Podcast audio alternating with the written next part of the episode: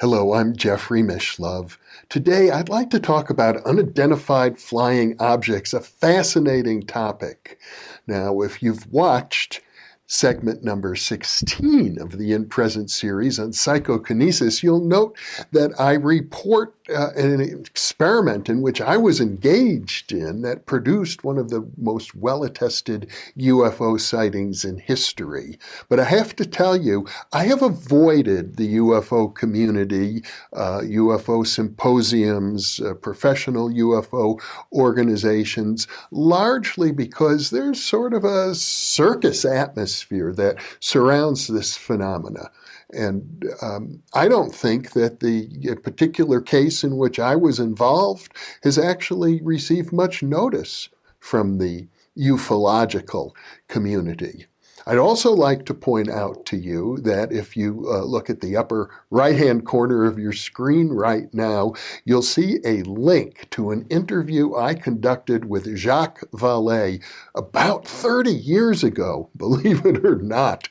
Um, Jacques Vallée is probably the leading thinker in the area of UFOs, and the interview that I did with him so long ago, I believe, is still quite relevant. He was a um, he's almost a mythological person in the sense that a character was fashioned after him in the classic movie Close Encounters of the Third Kind.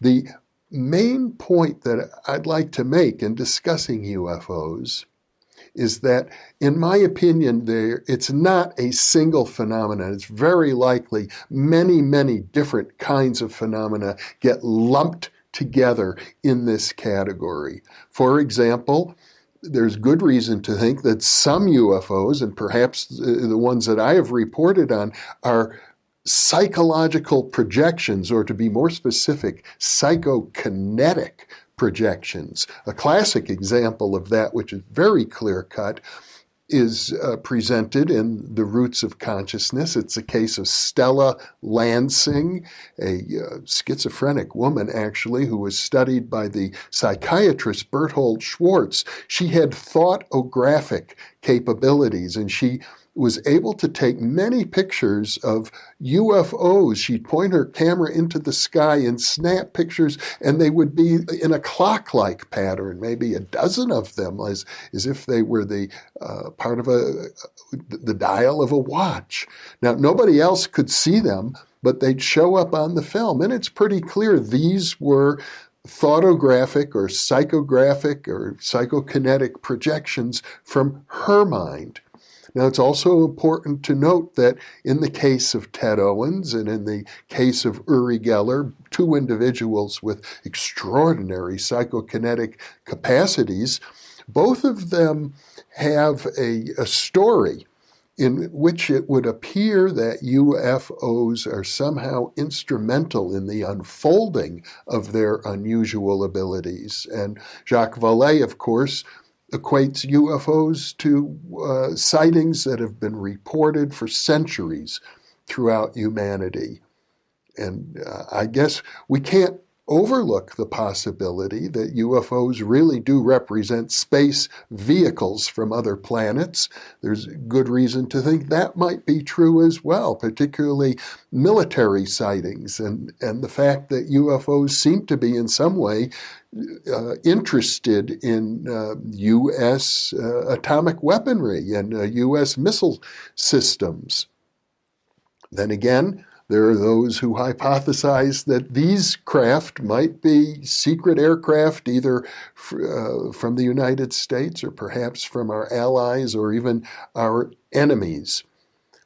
UFOs have been in the news a lot lately because uh, it's been reported that uh, the military has been taking an interest in UFOs, but ironically, the military interest, as far as we know these days, is largely to determine whether they po- present a national security threat.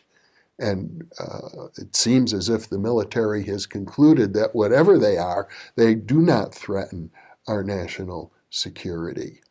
Jacques Vallée, would suggest that UFOs represent part of a control system, that they've been um, shaping human culture at a subconscious level, maybe for thousands of years. There's the work of Zecharia Sitchin, a um, translator of ancient Sumerian texts, and he argues that uh, the gods of ancient Sumeria are actually beings who came to Earth in UFOs and performed genetic experiments mixing their own genes with the genes of uh, native apes that existed on this planet. And that's uh, what gave birth to the human species as we know it today. That's uh, a very different theory than Dar- either Darwinian evolution or biblical creation. And uh, I think the evidence for that is rather thin, but I, I don't think we can rule it out at this point. My close friend Saul Paul Sirag uh, is a person uh, who has been interested in UFOs ever since I first met him back in the early 1970s. We've attended a number of UFO symposiums together back in those days, and he proposes that UFOs might well be ourselves from the future, future humans time traveling back to the present and, and probably uh, as such being very, very careful not to interfere too much with our present society. Another possibility, and it's been suggested to me by Ted Owens, the PK man whom I studied for 10 years, is that they represent hyperspace beings, not from another planet, but from another dimension of space. And I can say that there's a great deal of uh, mathematical research, physical research, particularly in the area of string theory, membrane theory, cutting edge ideas in physics today that suggest. Uh, higher dimensions of space, hyperspace as it is sometimes known, is, is a very real prospect. And we've barely begun to understand the implications of this and how it might be related to human consciousness and UFOs. And finally, I think we have to take the trickster archetype into account. UFOs may very well represent complex patterns that are simply so outrageous as to defy all uh, rational understanding. And, and let me give you an example of my own encounter with the trickster archetype. This occurred back in around 1978, and I was invited with a small group of people to attend a UFO gathering, a private gathering in 29 Palms, California, in the Mojave Desert. And with us was a uh, lady named Valerie, as I recall, who had actually worked in the general, uh, the White House of Gerald Ford in the Whip Inflation Now program.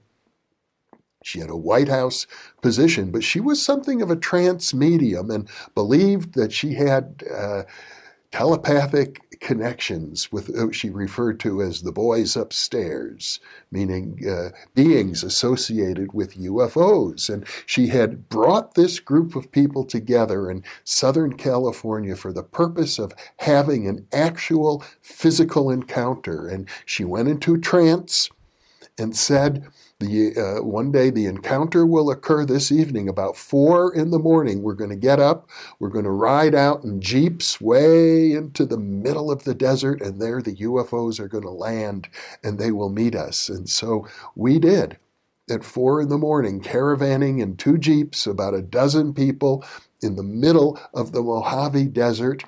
And I can tell you, my jaw dropped when I saw four bright lights slowly descending into the desert floor, maybe as close as half a mile away from us. Unbelievable. I thought for sure, oh my gosh, this is real. Well, later I learned the truth of the matter. And I don't think it was uh, planned or I don't think it was fraudulent, but it turned out we were right next to a military base and, and they were out on maneuvers in the middle of the night. And what I had witnessed were flares, military flares, slowly descending the, in the desert. It looked like a formation of, of four UFOs. It, it, turned out not to be at all, but what a striking coincidence that it happened at the time and place specified by a trance medium. There are many other examples of uh, this sort of synchronicity associated with almost UFO events. I, I, could go on and on. The topic is really vast, but I, I think I've given you a, a picture. I would say in conclusion that parapsychologists ought to take a deeper interest in UFOs. I think they're afraid to because you know, it's bad enough to be involved in one controversial science, uh, to be involved in two. Uh, would be almost too much. It sort of reminds me of Sammy Davis Jr., who, who was both black and Jewish. I got enough tsuris being Jewish. Do I have to be black also? It's like that, being both interested in parapsychology and UFOs. But in search of the truth, one has to, to do that. And I think it's very important to look for new hypotheses, and to defy you know conventional thinking about this and always remember the trickster is probably right over your shoulder when you engage in this pursuit. I'll leave you with that thought. Thank you for being with me.